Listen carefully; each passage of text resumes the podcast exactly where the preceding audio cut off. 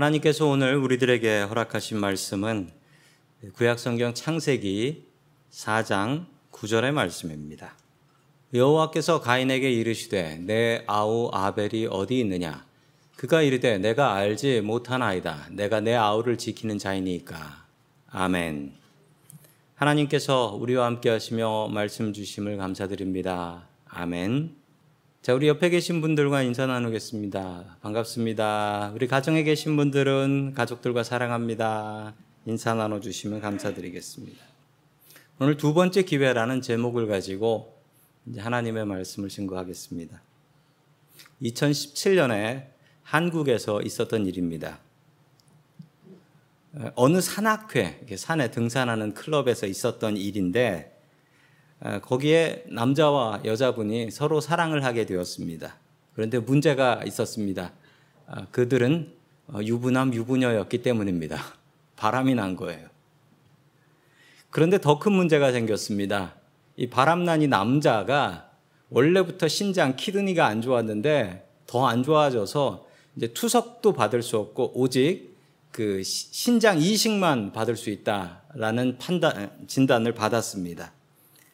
그런데 뭐 어떻게 된지 모르겠는데 남자 가족 중에는 신장을 줄 수 있는 사람이 없었어요. 뭐 안 맞는 건지 뭐 안 준 건지 모르겠는데, 그런데 이 남자를 너무나 사랑했던 불륜녀가 자기 신장을 주겠다고 했고, 어머 그 신장이 또 많네. 근데 문제가 생겼습니다. 한국 법으로 가족이 아닌 사람이 이렇게 장기, 신장을 떼어주게 되면 이게 장기 매매로 의심돼가지고 줄 수가 없다는 거예요. 그러자 이 불륜녀는 사랑하는 불륜남을 위해서 재판을 3번이나 받아서 우리의 불륜을 인정해달라고, 끝내 재판을 3번 받아서 이겨가지고 자신의 신장을 떼어줬다라는, 뭐 이거 훈훈한지 뭔지 모르겠는데 이런 얘기가 있어요. 지금 뭐 어떻게 사시는지는, 누구랑 사는지는 모르겠습니다. 세상에 보통 불륜이 걸리면 아니다라고 하는데 이 사람들은 우리는 불륜을 저질렀다라고 증거를 내밀고 이런 집이 있었습니다. 가족끼리 사랑하지 않고 가족 아닌 사람을 사랑하고 있는, 도대체 이 모습은 무엇일까요? 이 코로나의 시대를 살고 있는 우리들에게 다시 한번 주어지는 질문은, 우리의 가족들은 안전한가? 우리의 가족들은 사랑하며 살고 있는가입니다. 첫 번째, 하나님께서 우리들에게 주시는 말씀은 일보다 관계가 더 중요하다라는 사실입니다. 지난주에 이어서 말씀을 증거합니다. 가인과 아벨은 형제였고 그 둘은 하나님 앞에 예배를 드렸습니다. 제사를 드렸지만 하나님께서는 가인의 제물은 받지 않으시고 아벨의 제물만 기뻐 받으셨습니다. 분노한 형 가인은 동생 아벨을 때려서 죽이게 되지요. 자, 계속해서 창세기 4장 9절의 말씀을 같이 읽습니다. 시작. 주님께서 가인에게 물으셨다. 너는 너 알고 있느냐? 그가 대답하였다. 모릅니다. 제가 아우를 지키는 사람입니까? 아멘. 하나님은 늘 우리에게 물으십니다. 하나님께서 형인 가인에게 네 동생 어디 있냐, 네 동생 안부, 네 동생에 대해서 묻습니다. 그런데 생각해보면, 아니 하나님께서 아벨이 어디 있는지 모르실까요? 아벨이 어떻게 됐는지 모르실까요? 그건 말이 안 됩니다. 왜냐하면 동생은 벌써 죽어서 그의 영혼이 하나님과 함께 있는데, 하나님께서는 이 모든 걸 다 아시는데도 불구하고 가인에게 가서 내 동생 어디 있니? 라고 묻습니다. 여기서 하나님의 성품을 알 수 있는데, 하나님의 성품은, 하나님은 모든 것을 다 아시지만 모른 척 하신다 라는 사실입니다. 하나님은 모른 척 하십니다. 혹시 여기에 하나님 아는 척 하는 거 보신 분 계십니까? 그리고 하나님이 여기저기 다니면서 나 네가 무슨 죄 지은 거 안다 라고 하면서 소문 내시는 거 보신 적 있습니까? 하나님께서는 절대 그러지 않으십니다. 세상 모든 것을 다 알고 계시지만 늘 모른 척, 그리고 안 계신 척 하십니다. 우리가 하나님의 마음을 본받아야 되는데 그 마음은 모른 척하는 마음입니다. 우리는 잘난 척 하려고 그러고 아는 척 하려고 하는데 늘 이게 문제가 생겨요. 잘난 척과 아는 척은 늘 문제를 일으켜요. 하나님의 마음은 무엇입니까? 하나님의 마음은 모른 척입니다. 무시하는 게 아니에요. 하나님은 다 알고 계시지만 모른 척 하시는 거예요. 이 마음을 우리가 배워야 합니다. 우리가 자식들을 키우다 보면요, 이 하나님의 마음이 모른 척하는 마음, 이 마음이 정말 필요하다라는 것을 느낍니다. 부모님들은 자식을 잘 알아야 합니다. 자식이 어떤 음식을 좋아하는지, 어떤 친구랑 노는지, 요즘 어떤 취미를 갖고 사는지, 이런 것들을 부모님은 알아야 합니다. 부모가 자식을 잘 알아야지요. 그런데 아는 척 하시면 안 됩니다. 그냥 모르는 척 하셔야 돼요. 자식을 붙잡아 놓고, 야, 네가 요즘 이거 한다고 들었는데 너 이거 왜 했냐? 성도 여러분, 부모님은 그냥 부모님이지 우리는 강력계 형사가 아닙니다.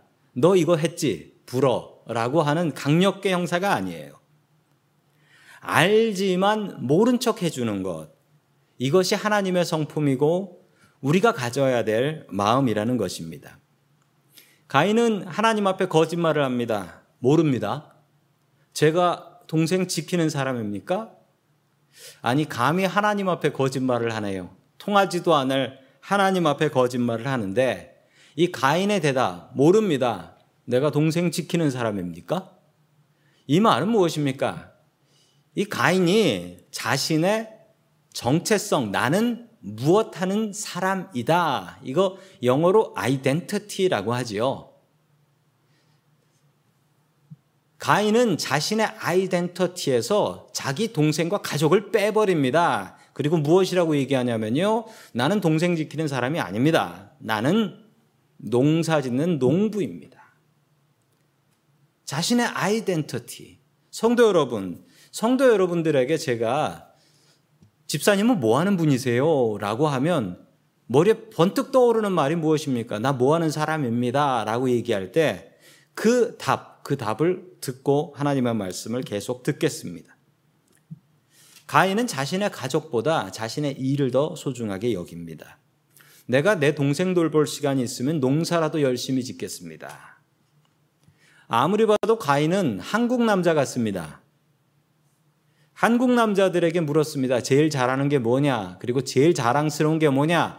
당신의 아이덴티티가 뭐냐? 정체성이 뭐냐라고 물어보니 한국 사람들은 대부분, 특히 한국 남자들, 자기의 직업을 얘기했습니다. 자기의 직업. 내 잡이 무엇입니다. 나는 무슨 일을 하는 사람입니다.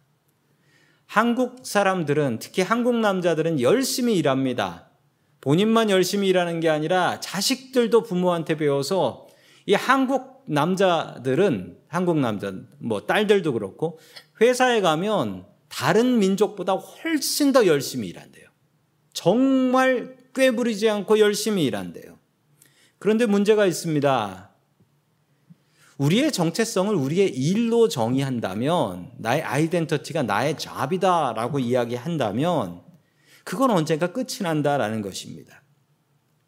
내 일이 끝날 날이 있어요. 언젠가 리타이어, 은퇴할 날이 있어요. 그럼 나는 뭡니까? 나는 아무것도 아닌 거예요. 나는 할 줄 아는 게 없기 때문에 나는 아무것도 아닌 것입니다.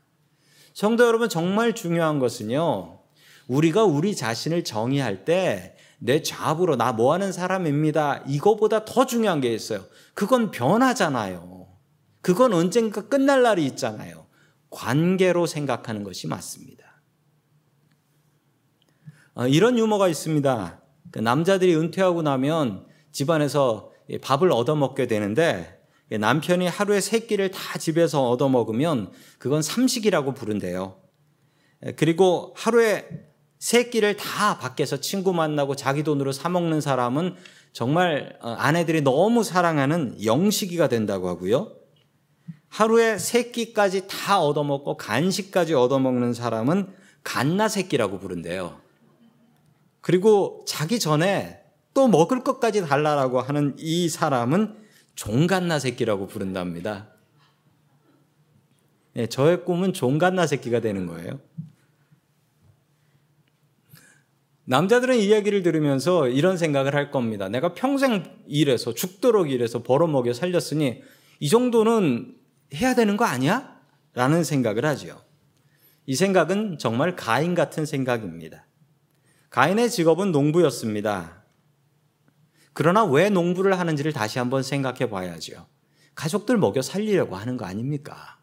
이거 취미로 하는 거 아니잖아요. 우리 부모님 먹여 살리고 내 동생 먹여 살리기 위해서 이 일을 하는 것 아닙니까? 그런데 가인이 이 일을 하다가 그것을 잊어버려요. 그리고 이렇게 얘기하지요. 내가 동생 지키는 사람입니까? 일은 중요합니다. 먹고 살아야지요. 그런데 일보다 더 중요한 것이 가족이라는 것을 우리는 때로는 그리고 자주 잊어버리고 산다라는 것입니다. 가인은 가족보다 자신의 일을 더 중요하게 생각합니다. 나는 어떤 사람입니까? 나의 직업으로 나를 생각하게 된다면 내 직업, 내가 하는 일이 끝나는 날 나는 그냥 없어지는 것입니다. 그래서 한국 사람들이, 한국 남자들이 참 불행하게 보낸다라는 사실을 알고 정말 마음이 아팠습니다. 성도 여러분, 정말 사람을 행복하게 하는 것이 무엇인 줄 아십니까? 정말 사람을 행복하게 하는 것은 직업보다도 관계입니다. 관계. 성경도 그렇게 가르쳐요. 그중에 제일은 사랑이라고 하는데 사랑이 끝내 뭡니까? 사랑은 나 혼자 못하는 거예요. 그건 관계죠. 관계. 우리가 정말 중요하게 생각해야 되는 것은 돈이 아니라 관계입니다. 일이 아니라 관계입니다. 그러므로 성도 여러분, 당신은 누구입니까? 라고 할 때 자필드에서 일하는 데서는 나는 직업이 뭡니다 라고 이야기해야 되겠지만 마음속으로는요, 이 마음을 가지셔야 됩니다. 나는 하나님의 아들이고 하나님의 딸이다 라는 관계, 하나님과의 관계. 그리고 또 하나의 관계는 우리 가족들과의 관계. 나는 누구의 아내다, 나는 누구의 남편이다, 나는 누구의 아들이다, 딸이다. 이 관계를 가지고 자신을 가지고 설명할 수 있어야 그 사람은 끝까지 행복하게 살아갈 수가 있습니다. 어떤 돈 많은 부부가 있었습니다. 돈 많은 남편이 아내한테 이렇게 물어봤습니다. 아내가 뭔가 화가 있는 것 같으니까 아내한테, 여보, 당신이 원하는 게 뭐야? 당신이 원하는 게 있으면 아무리 비싼 거라도 사줄게 라고 물어봤습니다. 자, 그러자 아내가 이렇게 얘기했습니다. 아내가 이혼해 주세요 그랬대요. 그러자 남편이 뭐라고 얘기했냐면 그건 너무 비싸서 안 돼 라고 했대요. 많은 것을 가지고 있으면 더 행복할 것이라고 우리는 생각하지만 우리가 가지는 것보다 더 중요한 것, 우리가 어떤 직업을 갖고 있는가 보다 중요한 것은 관계입니다. 성도 여러분들은 바른 관계 속에서 살아가고 있습니까? 관계로 우리는 정체성을 세워야 합니다. 특별히 어떤 관계이냐? 하나님과의 관계, 사람과의 관계. 이 관계가 행복해야 합니다. 이 코로나의 시대에 정말 괴로운 것은 우리의 관계가 깨진다는 것입니다. 교회 예배를 나오지 못해서, 하나님과의 관계가 무너지고, 또한 가족들하고는 너무 자주 붙어 있어서 그래서 또한 관계가 무너진다라는 이야기를 너무나 많이 듣게 됩니다. 이번 기회를 통해서 우리의 관계가 문제가 있다라는 것을 깨달았습니다. 그러면 우리가 해야 될 일이 무엇일까요? 하나님 앞에 기도하는 것입니다. 주님, 관계를 회복하게 하여 주시옵소서. 하나님과의 믿음의 관계를 바르게 회복할 수 있게 도와주시옵소서. 우리의 가족들과 우리의 교인들과 내가 일하는 직장에서의 사람들과 바른 관계를 회복할 수 있게 도와주시옵소서. 주님께 간구하시고 이 관계를 차츰차츰 해결해 나아갈 수 있는 저와 성도 여러분들 될 수 있기를 주의 이름으로 간절히 축원합니다. 아멘. 두 번째, 마지막으로 하나님께서 우리들에게 주시는 말씀은 하나님께서는 늘 용서하신다라는 말씀입니다. 하나님께서는 늘 용서하세요. 하나님께서는 죄를 용서하지 않으십니다. 그러나 하나님께서는 죄인을 용서하십니다. 하나님께서는 죄를 미워하십니다. 그렇지만 하나님께서는 우리 같은 죄인을 사랑하십니다. 우리가 주님의 이 마음을 배워야 합니다. 우리는 죄를 미워해야 되는데 가끔은 그 죄 지은 사람을 미워해 버릴 때가 너무나 많이 있습니다. 저 사람이 죄를 지었으니 저게 원수지라고 생각하는 거예요. 우리가 미워해야 될 것은 죄입니다. 사탄은 죄를 우리들에게 가지고 옵니다.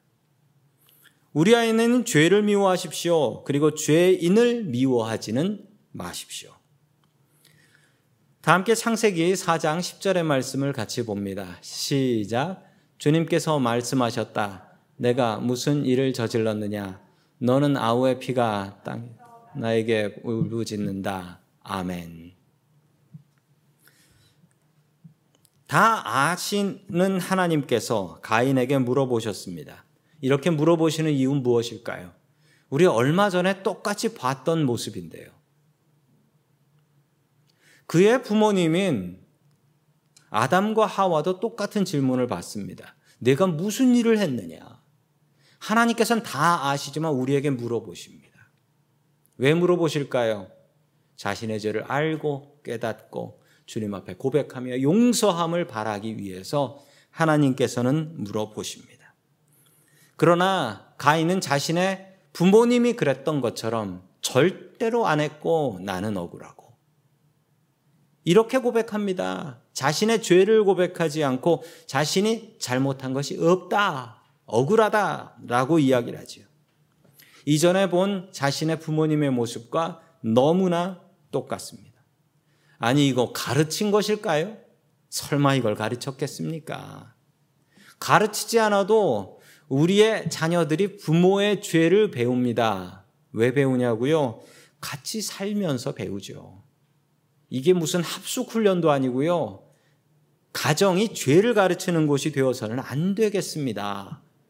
그런데 많은 아이들이 가정에서 죄를 학습해요. 부모님에게 실수하고 그런 것 안 좋은 것은 그냥 그대로 배워진다라는 것입니다. 아버지의 술버릇을 자식이 욕하면서 배우고요. 아버지가 바람 피우는 것을 자식이 욕하면서 따라하고요. 어머니의 푸념과 한숨을 보면서 왜 저렇게 사실까라고 하면서 딸들이 똑같이 됩니다. 이것은 가정에서 배우는 것입니다. 성도 여러분, 가정은 죄를 학습하는 곳이 아닙니다. 우리의 가정은 하나님의 말씀을 가르치고 주님의 사랑을 실천하는 곳이 가정이 되어야 합니다. 이 역할은 누가 해야 되는 것입니까? 우리 부모님들의 역할입니다. 부모님들이 가르치셔야 돼요. 우리들에게 실수가 있다 할지라도 우리의 가정은 하나님의 말씀과 그의 사랑을 가르치는 곳이 되어야 합니다. 창세기 4장 12절의 말씀을 같이 봅니다. 시작.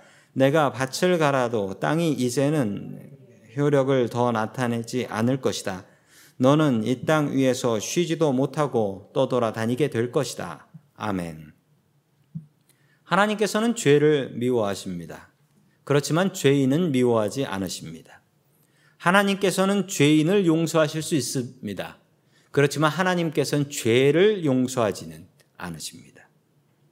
죄를 그냥 두면 가인은 무엇이 될까요? 가인은 살인자가 되어서 돌아다닐 것입니다. 가인은 분명히 벌을 받고 회개해야 합니다. 그래서 그 벌은 너는 이 땅 위에 쉬지도 못하고 떠돌아다니게 될 것이다. 쉬지도 못하고 떠돌아다니는 벌을 받게 됩니다. 그러자 이 가인은 무엇이라고 대답하냐면요. 13절 말씀입니다. 같이 봅니다. 시작. 가인이 주님께 말씀드렸다. 이 형벌은 제가 짊어지기에 너무 무겁습니다. 아멘. 가인은 이런 말을 할 수가 없지요. 자기 동생을 때려 죽여놓고서 그 살인자가 이제 떠돌아다니게 된다라고 하니까 이 짐은 제가 짊어지기 너무 무겁습니다. 이거 저 너무 괴롭습니다. 라는 거예요. 죽은 동생은 불쌍하지도 않은가 봅니다. 그리고 자기 자신만 불쌍해 보여요. 이런 사람을 무엇이라고 하는 줄 아십니까? 이 범죄 심리학에서 이런 사람을 사이코패스라고 부릅니다.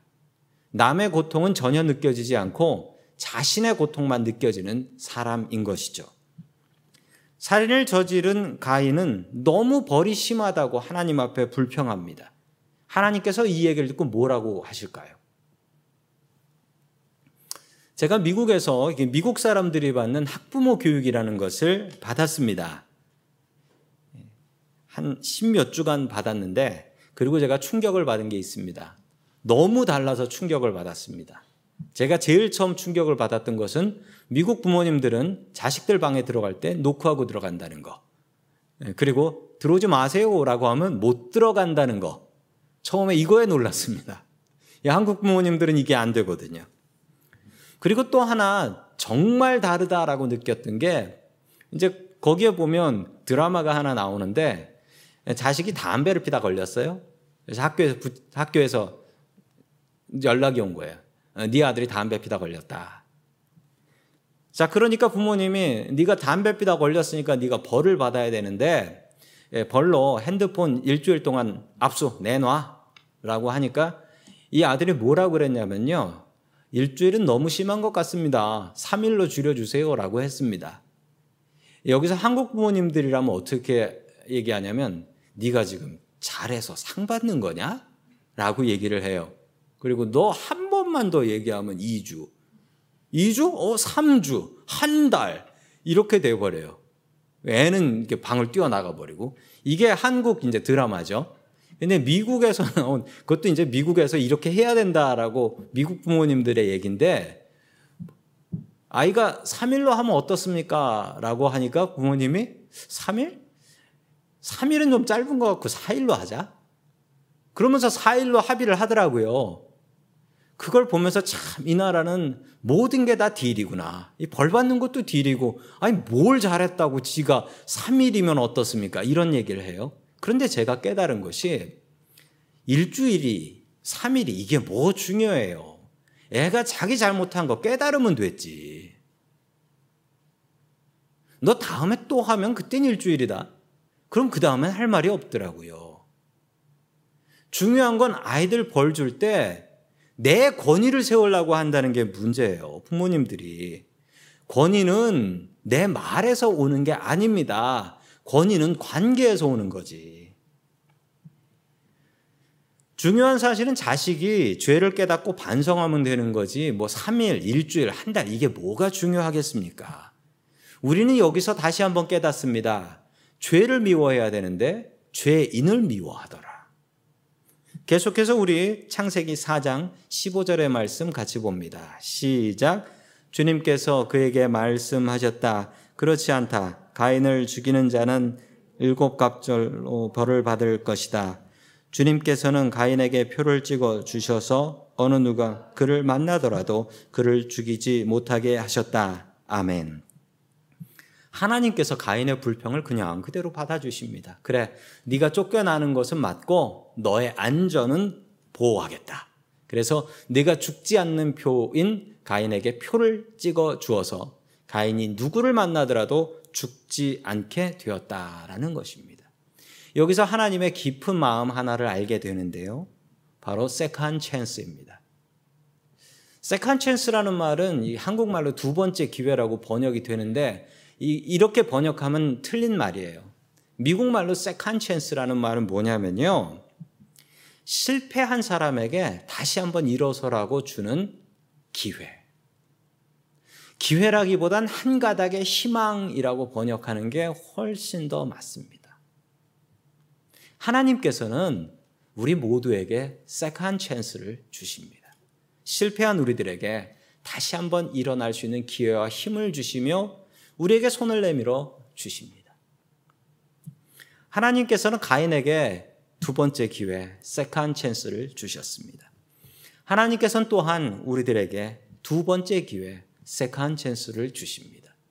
아무리 흉악한 죄를 지은 사람이라도 하나님께서는 그에게 다시 한번 일어날 수 있는 두 번째 기회와 희망을 허락하신다라는 사실입니다. 주님께서는 우리를 향해 손을 내미십니다. 이 코로나의 시대에 우리는 실패하고 살아갑니다.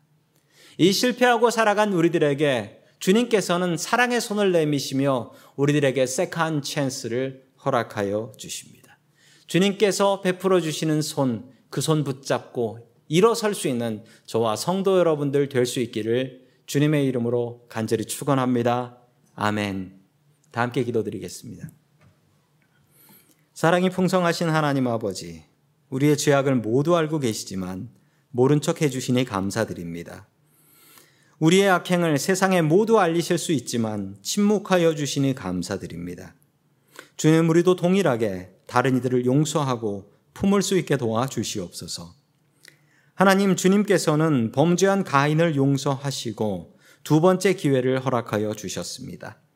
또한 실패한 우리들에게도 두 번째 기회를 주시는 주님이신 줄을 믿습니다. 어렵고 힘겨운 상황 속에서 주님의 손을 붙잡고 일어날 수 있게 도와주시옵소서. 넘어진 우리들에게 손 내밀어 주시는 예수 그리스도의 이름으로 기도드립니다. 아멘.